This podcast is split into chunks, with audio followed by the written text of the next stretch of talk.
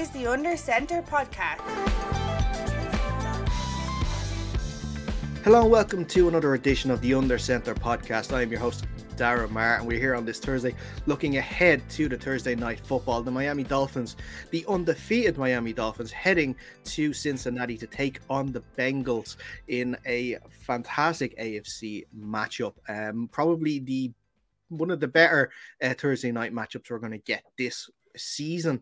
Uh, joining me today, uh, I'm delighted to welcome back Jake Woolhead. Jake, you are very welcome back to the show. We we figured it out actually there uh, off air. It is your first show back since the season began. So yeah, yeah. I'm good. I was off honeymooning and uh, missed basically the first two weeks of football. So I really had to dig in my heels for the past Sunday just so I can get red zone in and watch a couple of games.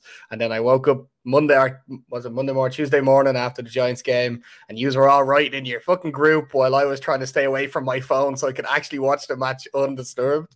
But uh, yeah, all good, all good. And it was a disaster of a game for me, but uh, I would have much rather it ruined on me.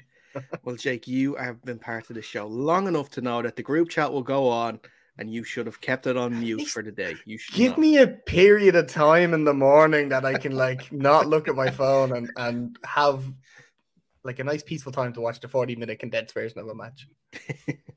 I'll keep that in mind for the next uh, only for the Giants. I don't care about yeah, anything. The next prime really. time Giants game, I'll keep that in mind. Uh, also delighted to welcome back on the show Adam Wilson. Adam, it's been a little while since we had the pleasure to chat. How have you been? Yeah, not too bad. Just getting on with the football season, so we'll see how things go. Well, that's it. I think it's been a few weeks since we've had you on. So since then, New England have had a win and a loss. So it's kind of, you know, you're kind of perfectly balanced at the moment. Um, you know, we haven't had you yet on our review shows um for our therapy sessions, I should say. That's what me and Reen are calling them at the moment, just to try and yeah, get over the losses of the week before. But um I'm sure you could have done with it after last Sunday's game. Yeah, I think this could be a, a long therapy session for me over the next few weeks. Yeah, it's not sounding pretty for you. All right. It's going to be pretty rough. And look here, Jake knows all about having rough seasons with no quarterback at all. So I'm sure you guys can help each other out. It'll be no problem. Um, but we'll get into the New England side of things in a little bit because we are going to go through a bit of news. After that, later on in the show, we're delighted to welcome back PFF Sam Monson onto the show. Um, he, we're going to look at a little more in depth the game later on this evening and a few other news stories around the NFL. But before we do get into the news, I should also mention that this show is brought to you in partnership with Locker. Locker is a new sports app that centralizes premium sports content and puts the power in the hands of fans to personalize their world of sport, including a range of premium NFL sources that can be tailored to your fan experience. Download the app for free in the Irish or UK iOS and Play Store today. Um, but let's get on to the news, guys. And I say, um, yeah, we'll, we'll talk about maybe about the, the Cleveland Browns because their star defensive end, Myles Garrett, suffered a shoulder strain and a bicep strain, um, as well as cuts and bruises in a one car crash he was involved in on Monday afternoon. Um, Garrett was released from a, a Cleveland hospital the same day after being treated for the injury. Uh, GM Andrew Berry said on Tuesday that um, Garrett cleared concussion protocol. Sorry, excuse me, but his uh, status for Sunday's game against the Atlanta Falcons is still up in the air. Of course, the crash occurred after um, Garrett left practice at the Browns training facility in um, Berea, Ohio. Um, I'm sure we've seen the pictures um, throughout the week on social media and probably the video that was released, the body cam footage of the paramedic coming onto the scene and seeing um, Garrett get treated. But um, a very, very scary moment for the uh, the Browns star defender. And and Jake, for you, first of all, it's a miracle that first of all he's escaped with um, any serious or life threatening injuries, and also that there's still a chance he could play a game of football this Sunday. Yeah, of course. Number one, foremost is making sure he's okay. Obviously, um, I can't remember what the story about, but he, the car flipped a couple of times, I believe, and I mean that's always going to be scary for any player, any person. So, uh, just glad that he's okay and no major injuries from it But uh, just on the Browns side of things, as an NFL football podcast, we got to talk about a, a big hit for the Browns if obviously Myles Garrett doesn't play. He's the top edge rusher, top edge rusher in the league. So I'm sure he'll be sorely missed if he doesn't play. But look, one game's not going to hurt the team too much.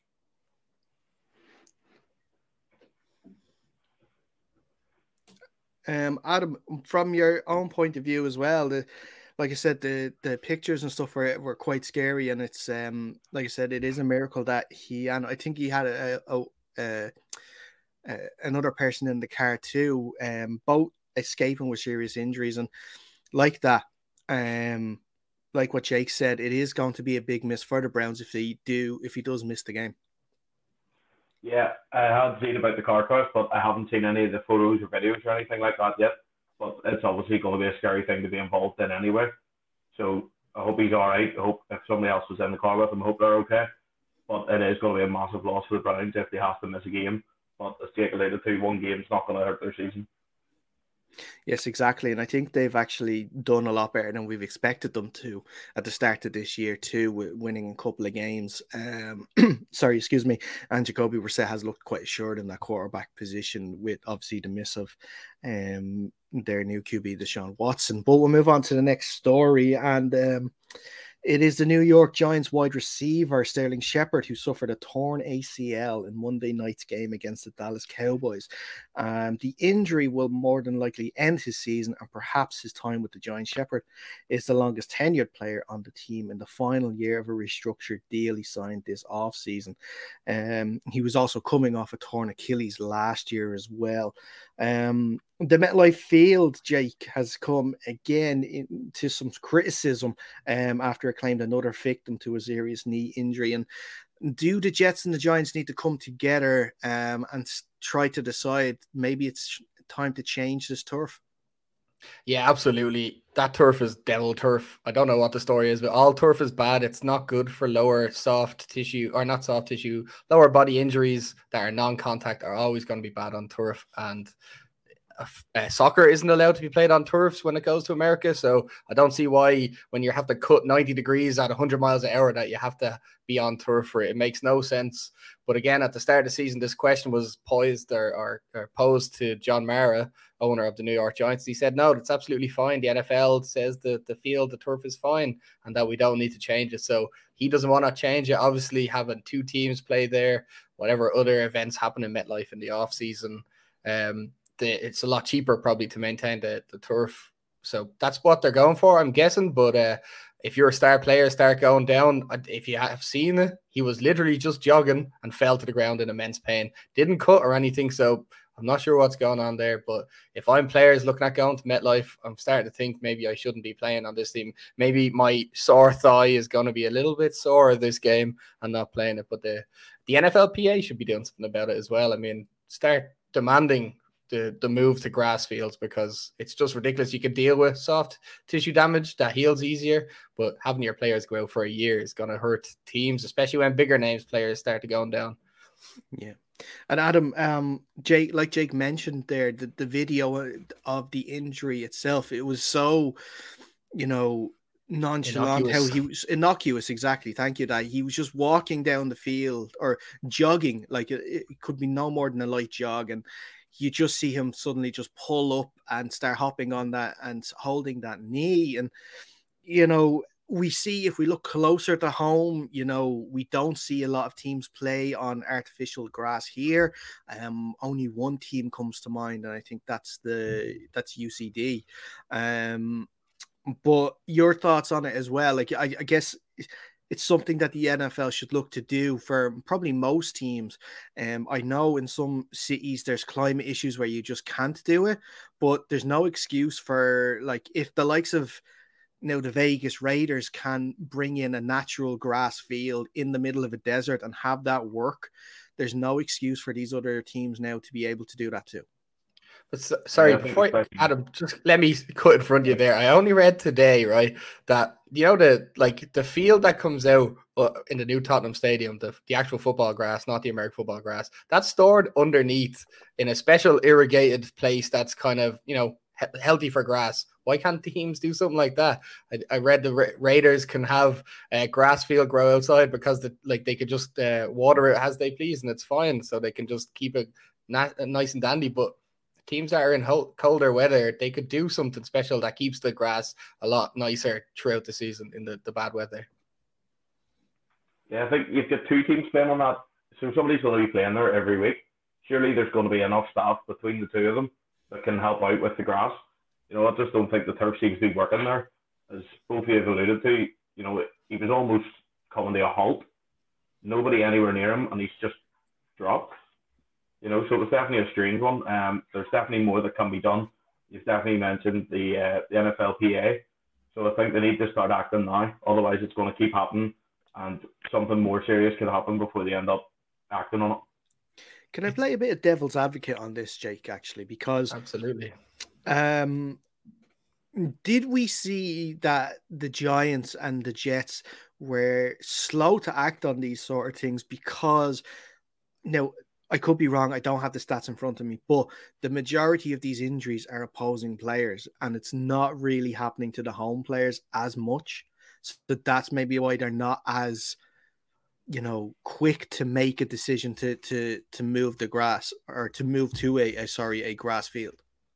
No, I don't. I don't really think so because number one, there's 32 teams in the league. They all get to vote on stuff like this. So whether or not it's your team or the opposing team, I think um, it's still going to be brought up if, if, the Cleveland Browns come to the MetLife on, on Sunday and somebody goes down, they're going to have a word about it.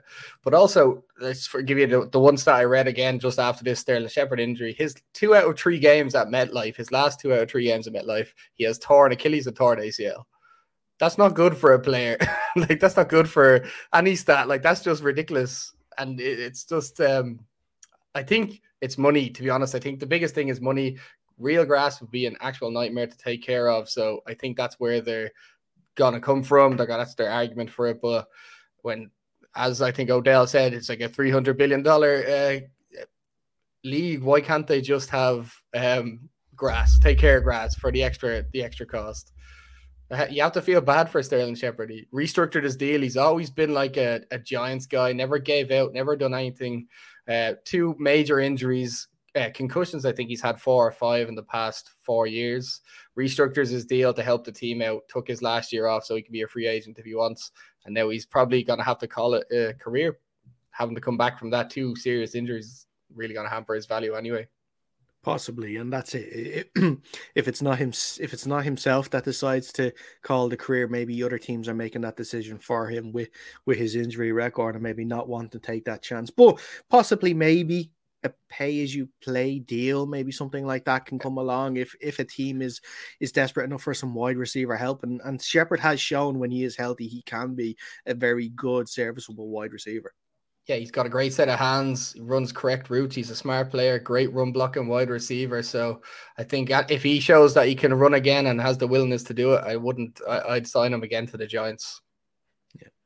Well, let's uh, let's move on quickly then to the next uh, story. Uh, New England Patriots quarterback Mac Jones is dealing with what doctors have diagnosed as, a severe ankle sprain that could cause uh, many to have surgery. Sources told ESPN Adam Schefter.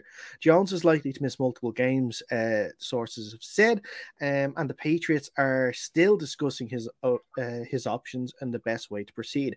Jones, um, who suffered the loss, who suffered the the, sprain, sorry, in Sunday's loss to the Ravens, and um, deflected questions on his timetable for recovery when asked about it earlier on Monday. Uh, in a video conference with reporters, the the Patriots uh, quarterback kept using the words day to day um, or day by day over nine times in the video press conference. He says, uh, I'm just going to take it day by day, get my treatment, and do what I can, or do what I do, I should say. Just see how I feel. Uh, if you have uh, any more of those types of questions, talk to Coach Belichick. I think he likes those questions. Um, Adam, do you think maybe that the Patriots should even look in the short term sort of um, rest for Mac Jones and maybe put him on IR, IR for those four games and maybe even just give him that four week break. It kind of would help. It, it kind of helps both people because he doesn't want to get surgery. So that means you won't get surgery. You get a break. And for the Patriots side of things, to give him that rest to probably stop stop from aggravating the injury even more and possibly use him for longer.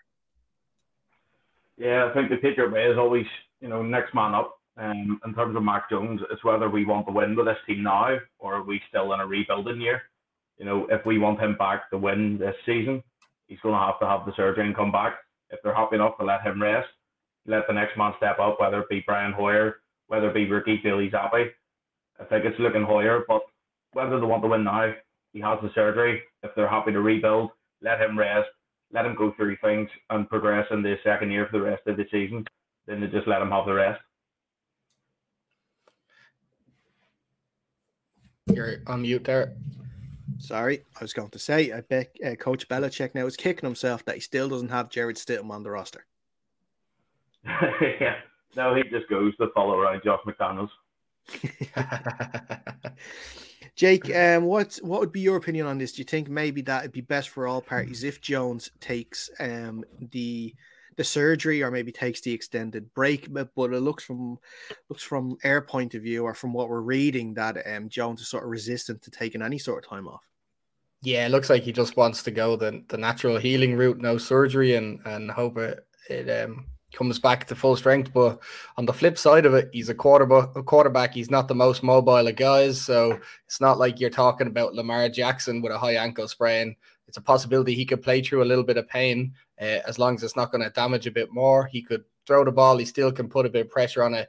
Um, maybe not this week, obviously in the future, but um, so maybe it's a bit of a smarter decision from him you just will see him not come out of the pocket so much. I don't know how it affects that team as much. Maybe they have to put in a little bit extra work to block for him. But um, he's certainly a smart enough guy, decent quarterback. So I can see him making a smart decision, staying off a couple of weeks, three weeks, four weeks, whatever it can be, and then come back and throwing it and just being a bit, bit more ginger on it. Yeah, well, like that, Adam. Um, I'll ask you finally on this. Then, if he does say take the four weeks, it's not beyond the realms of possibility then if he comes back after four weeks that this Patriots could still make maybe a late wild card run for the playoffs. Yeah, definitely. You know, we're only at the start point in the season. There's always another chance to come back into it. You know, I know we're sitting with a win and a loss right now. You know, these four games, what happens if Mac does miss these four games? Who knows what to say? He could come back into a team with a winning record. He could come back into a team that's lost every game and are really desperately trying to claw their way back in. I think it depends on how Miami continue and what happens with Buffalo, but it's hard to see three teams making it from the division, and I can't see us overtaking them two at the minute anyway. Mm-hmm. Well, three teams from the NFC West made the, the playoffs. Um, was it last season? Yeah, last season. So it's not beyond the realms of possibility. I know the AFC is a lot stronger this year, but maybe it's not as strong as we thought it was going to be because there's a lot of uh, teams with very questionable starts so far, none none more so than the Las Vegas Raiders. But um, I think that's where we're going to wrap up this edition of the news. We're going to take a quick break. When we come back, we're speaking to Sam Monson from PFF. And you're welcome back to the second part of the Under Center podcast. Darren Jake here with you, and we are delighted to be joined by Sam Monson from PFF. Sam, it's the first chance we've had to speak to you uh, on the start of this new season. How have you been?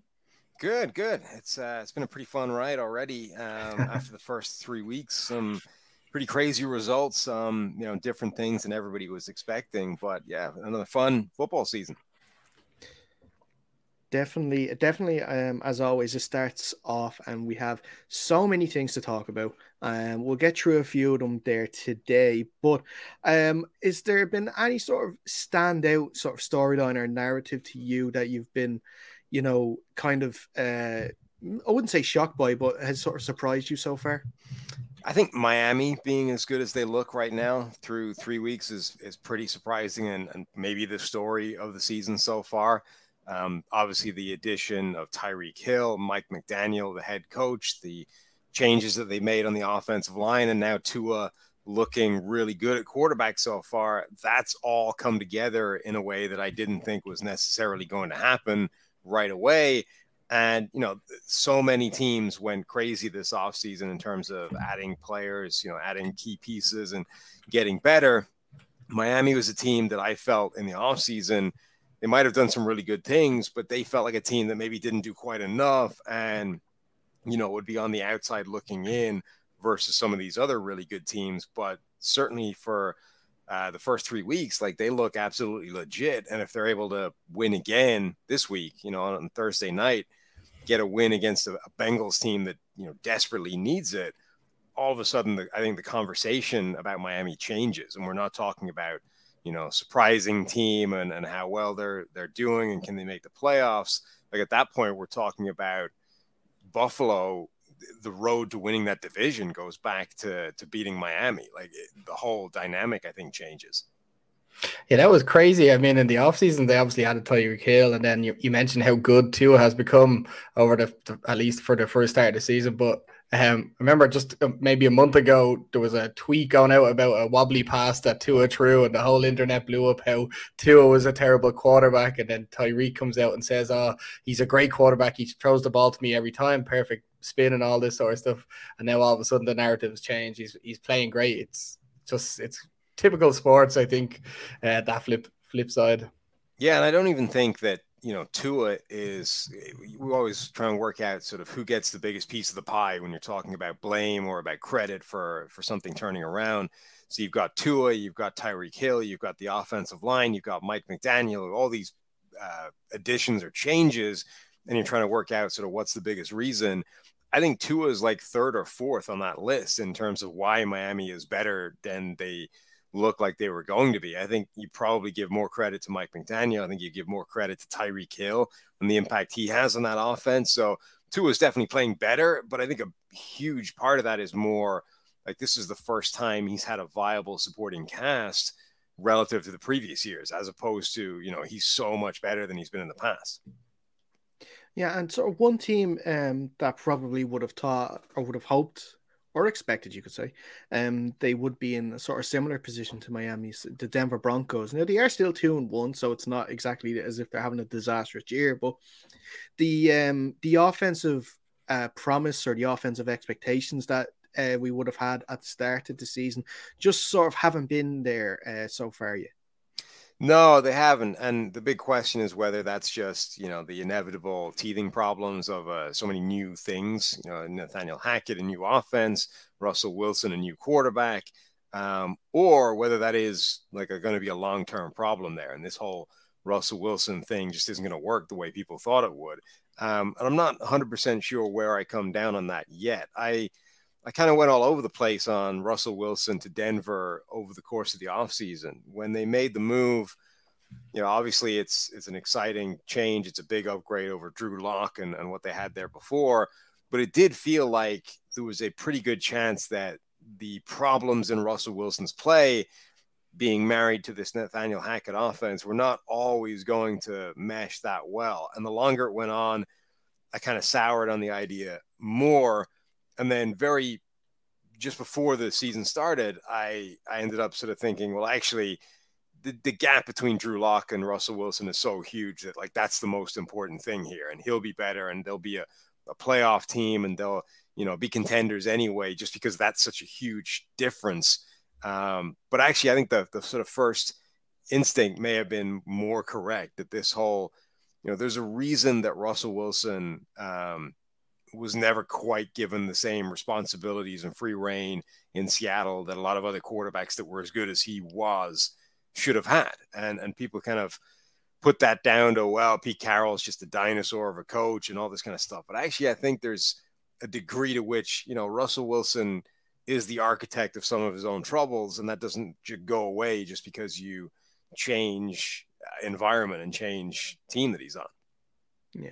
And is there a chance here with and I've talked about it on the show as well. And you know, being a Seahawks fan, I kind of I'm a little know probably know a little too much about how Russell Wilson is and uh, with the team and stuff like this. But the way his sort of you know public persona has become the last few years, um, and the way he sort of has publicly said that he wants to take a like be more of a um, leader um, in teams, coupling that with like that a rookie head coach in Nathaniel Hackett, could you think maybe Hackett's authority could be undermined a little bit? Maybe he's so keen to like get this to work that he'll give Wilson whatever he wants, maybe to the detriment of the team. I don't think that's really where the issues are. I think it's more um, Russell Wilson plays the game in an unusual way. You know, he's not like other quarterbacks, and that's a good thing most of the time because he's capable of making spectacular plays. He's capable of he might be the best deep ball thrower in the NFL, all those kinds of things. Um, and when he's playing at his best, it's it's really good. But that style of play means it's difficult for coaches to match what they do with what he does really well. You know, when Aaron Rodgers is playing really well, the, the match with the offense is seamless. There's no sort of tweaking that needs to be done. He just fits in perfectly and everything complements each other when Russell Wilson is playing even at his best, it still doesn't necessarily fit the way the offense is supposed to be run. And I think it's difficult for coaches to figure out how best to modify their systems to really get in sync with what Wilson does best and where he struggles a little bit. And I, I think Seattle probably went through several coaches trying to figure that out. I think Nathaniel Hackett is now trying to figure that out in addition to doing the other sort of seven things that are part of being an NFL head coach. And right now he's you know, really struggling with that whole balance. Yeah. And staying in the AFC uh, West, probably the most surprising um, team in that division so far is the Las Vegas Raiders with their 0 3 start. And it's definitely not what Raiders fans were expecting after the big Davante Adams trade and now bringing Josh McDaniels in as the head coach. But from what you're seeing from the Raiders this year, um, what can you sort of put your finger on in terms of where the issues are?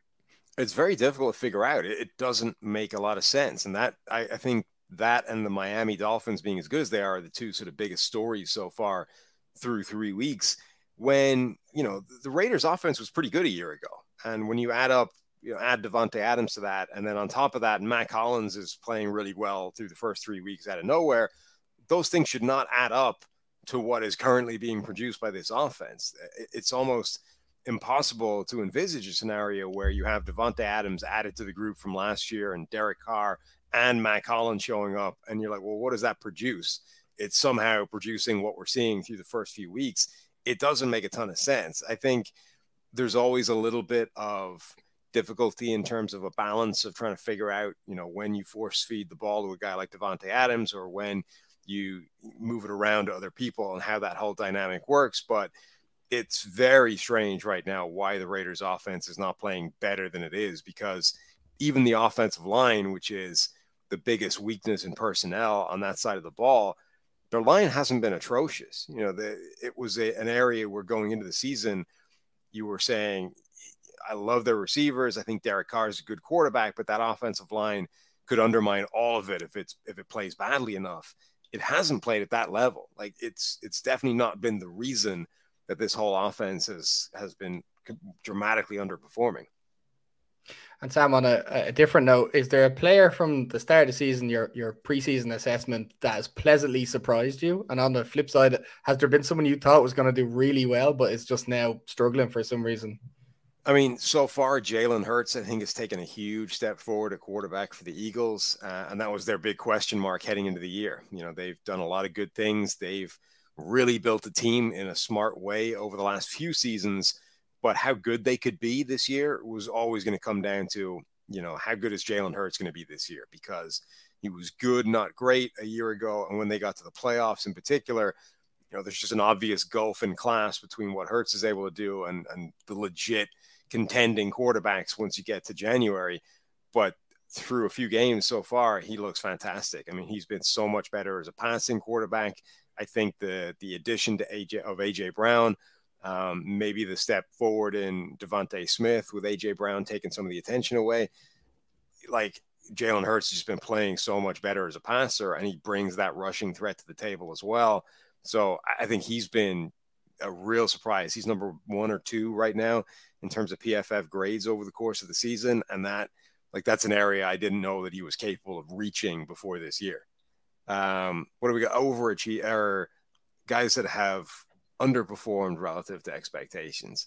Um, I think, I mean, Derek Carr is probably the biggest one in terms of that position, quarterback. he had like one big time throw through the first few weeks. He had nine this time a year ago. Uh, he was leading the league in big time throws for the majority of last season, and then and that was even with you know lacking a, a true number one or a true uh, deep threat for most of the year. I again with the Raiders, I don't quite understand why Derek Carr's performance has regressed so hard. Yeah, and then on the sort of NFC side, uh, as a maybe as a whole, and we'll we'll touch on it quickly because um the teams sort of that we've expected that are probably going to be playoff contenders and be right up there with the likes of the Rams, the Bucs, the the the Packers have sort of you know started slowly. Um, the Cardinals have sort of dropped off a little bit as well. And is there anything there in the AFC that is that you're that you're looking at in terms of, I guess you know that you feel could challenge if there's I know we're looking way in the future, but like a Super Bowl, like I, I'm not seeing anything from the NFC so far that could say that they're legitimate Super Bowl contenders. Yeah, I, I think the thing is the AFC top to bottom is so much stronger, but whoever comes out of the NFC is probably going to end up being, you know, a very good team that can go toe to toe with the best teams in the AFC. The problem is like the AFC might have, you know, nine teams that could all qualify in that kind of category. But yeah, the Bucs don't look as strong as they've looked in in the last couple of years, but they've also been dealing with an absolute raft of injuries and you know they're getting by right now but once we get to january if the bucs have got all their wide receivers back if they've got an offensive line that's not banged up and their left tackles you know back in action donovan smith i think tom brady is still playing at a really high level and the bucs are still going to be able to cook um, so i think tampa bay are still a, a worthy Super Bowl kind of team. The Eagles, if they continue this run, if Jalen Hurts stays at that level, I think they look like they can take down, you know, pretty much any team in the NFL as well. I wouldn't overlook Green Bay yet, though I think that lack of receivers is a real problem for them. Maybe the thing that does stop them rivaling those other teams from uh, from the AFC. But I think there's definitely teams in the NFC that may be underachieving, but they're definitely going to be threats once they get to you know the playoffs and, and once you get to a one-off game they're going to be good enough to challenge the afc team yeah and let's uh, sort of look ahead then to tonight's game um, of course, the Dolphins traveling to Cincinnati to take on the Bengals. The Bengals finally get on the board last weekend against the Jets after going 0 2 the first two weeks. Like we mentioned earlier on, the Dolphins defying sort of expectations with a fantastic start this year. Um, I guess the sort of questions coming into this game were are all about Tua in terms of his, I guess his head injury that is not classed as a head injury, but we all thought was a head injury and kind of now is a back slash ankle injury. Um, it looks as though he's going to pass, he's going to get through and play Thursday. But sort of your own thoughts on what happened uh, on Sunday, and then whether you feel it's right that he's been able to get through now to to Thursday and play again. Yeah, it's very difficult to work out what's true and what's you know just being said because of the optics. Um, I I find it very difficult to believe that Tua was not exhibiting head injury symptoms when he got up and he was wobbly and he could barely stand. He was shaking his head and all those kinds of things. I think it's also entirely plausible that he was dealing with a back injury in that game at the same time, but I don't think that that explains you know what we saw on the field. I don't think that everything he did after his head slammed off the turf can be explained by his back tightened up and that's why he was wobbling and all that kind of stuff. Um, at which point you get into the idea of well, if a guy is displaying obvious head injury symptoms, does it even matter that he passed the concussion protocol, right? Which is the bottom line here. Um, and I think that rugby deals with this as well. Like there, there is no defined concrete test for concussion. The rugby has the HIA stuff, the NFL has the concussion protocol. There isn't like a black and white test. Like this is the best guess of medical professionals to try and get as close as possible. Um, but I and and guys will you know they'll pass it or they'll fail it, and if you fail it, it's almost certainly a big problem. But just because you passed, I think doesn't mean there was no issue. And in particular, I think when there's visible evidence of somebody dealing with some kind of head injury, to me, that should immediately rule them out of the game, regardless of whether they pass or fail any kind of concussion test. Um, Emmanuel Acho had this story on Twitter where he he said that he got his bell rung in a game. He did the concussion protocol test. He passed it.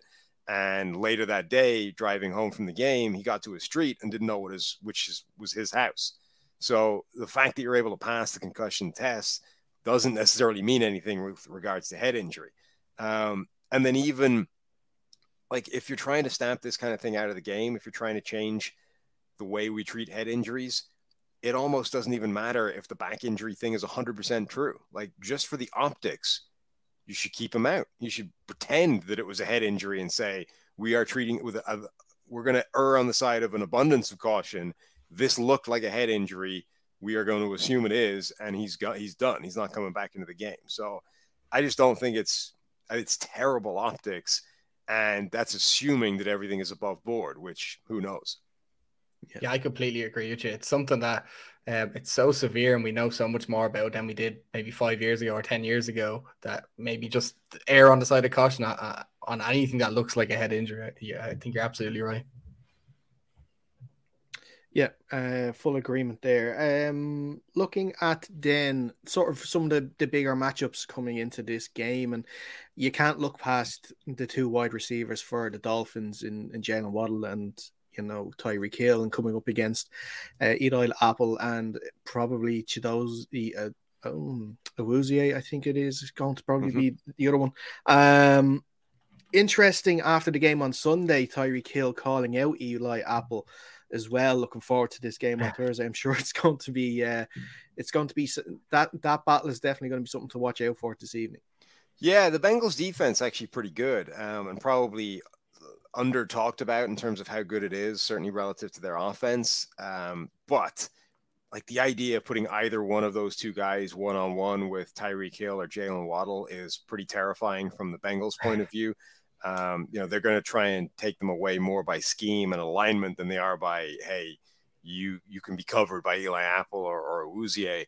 Um, but it just always feels like if that's going to happen – um, if that's going to be a regular occurrence of Tyreek Hill and Jalen Waddle getting single coverage against these guys, like those are plays to be had for that Miami offense. And, you know, the, the Bills are an example last week, particularly with how many guys they were down injuries, that you can neutralize those players by scheme and by the coverages you're running. But it's going to be nervy anytime Cincinnati is on defense because those guys are only ever you know, one bad angle, one bad step away from a, a big play. Yeah, uh, and we saw on Sunday with the with the Buffalo Bills offensive line, they had str- they struggled to sort of contain that D line of Miami and sort of had Josh Allen running for uh, breaking out of pocket a lot of, for that game. And looking at the Bengals O line that they spent a lot of money re- um, reinforcing for Joey Burrow this offseason, they sort of still failed to to gel completely. It's still obviously a work in progress, and it, will be vital for them to sort of try and get things right ahead of this game to keep uh, Burrow safe.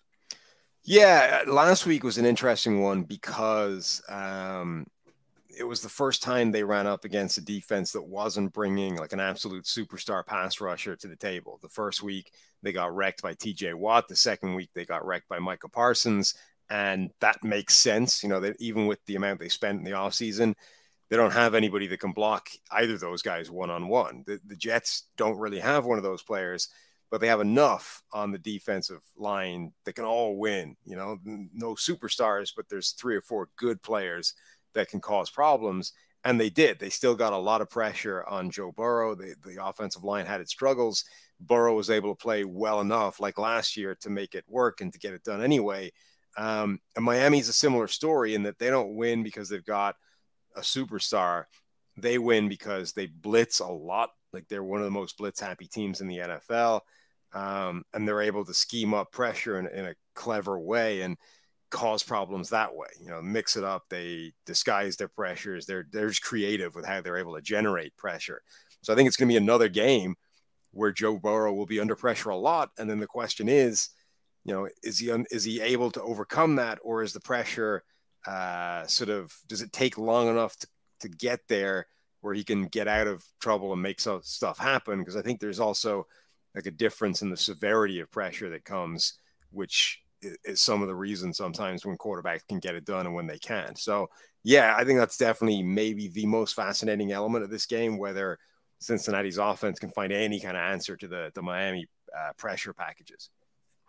And Sam, uh, on your side, if you're the Bengals, how are you planning to win this game on Thursday? Yeah, I, the problem with the Bengals is from a game plan standpoint, it's it's just relying on their playmakers. Like it's relying on Joe Burrow trying to make those kinds of plays happen. It's relying on Ja'Marr Chase being able to win one on one against guys like Xavier Howard, because um, that's how they were doing well last year when they did so well. It was basically just wasn't anything fancy. It wasn't schematic creativity. It was just Burrow and Ja'Marr Chase, you know, making things happen, and that hasn't been there as much this year and that's probably inevitable, but they're so good that it's always possible.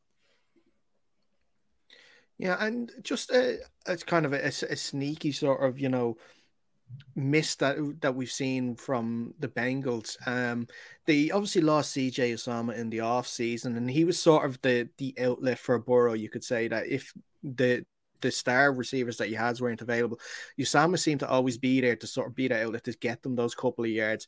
Um, they they've had uh, Hayden Hurst in this year, but he hasn't been able to have that sort of um at the same sort of quality Uzomah has. Is is that the the tight end position? Is that something that they've missed so far this season? Maybe a little bit, but I think a big part of that is the the issues they've been having with pressure and just everything is down across the board. And you know, if they had the same kind of platform that they had last season in terms of Burrow making spectacular plays more often, I think you would see Hayden Hurst probably have a season closer to CJ Uzomah than he's having right now. Um, but there's a reason that Hayden Hurst is on his what third or fourth team since being a first round draft pick. Like the guy hasn't worked out. He is more of an athlete than he is a well-rounded, you know, effective NFL tight end. And you know that's that's the reality of bringing in a guy like that. It's a nice move to sort of take a gamble on that kind of athletic potential, but he's probably not going to be a high end player for you. Yeah. Um. So before we wrap it up, then Sam, uh, who you uh, who you leaning towards winning tonight? Uh, I think Miami is going to get it done again. I worry about Cincinnati being able to hold up um, in the face of those p- pressure packages. If they cause Buffalo that many problems, I don't think Cincinnati is going to fail or fare much better. So I think Miami probably ends up getting it done even after you know the tough week in the heat. I just checked the handicap right there, and it's minus four for the Bengals, which I think is crazy. Minus four. It's not bad. It just seems mad for me. It's not bad. It's not. It's not worth. It's worth a look. It's worth a look for sure. Um, one more question then before we let you go, um, Sam. Sorry, of course the uh the London games start this week with the uh, the Vikings and and the Saints.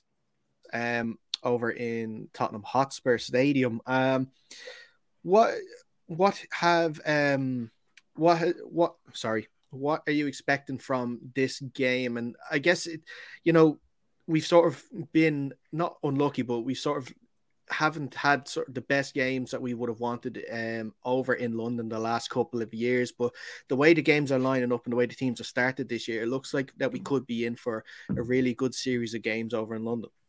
Yeah, what's the, so? What's the first one? It's Minnesota against the, the Viking. Minnesota against the Saints. Okay, yeah, um, yeah. That I mean, the Vikings against the Saints is usually a pretty good game over recent years. Um, and even though neither one of those teams, I think, is going to be a contender this year, they're both sort of evenly matched in terms of where they shake out. I think in the NFC standings, like they're both good, capable teams with some flaws. So yeah, I think that one actually shapes up to be a, a really good game to start it off with.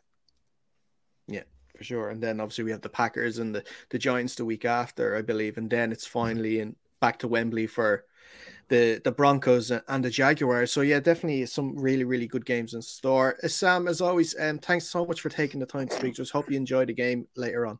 Yeah, thanks for having me. Anytime, guys. Uh, and that's where we're going to wrap up this edition of the show. Jake, as always, thank you so much. Thanks, Darren. Um, if you want to listen to back to any part of the show, you can just get us on the podcast, uh, Under Center Podcast, wherever you find it. It'll be on YouTube as well, Under Center Podcast.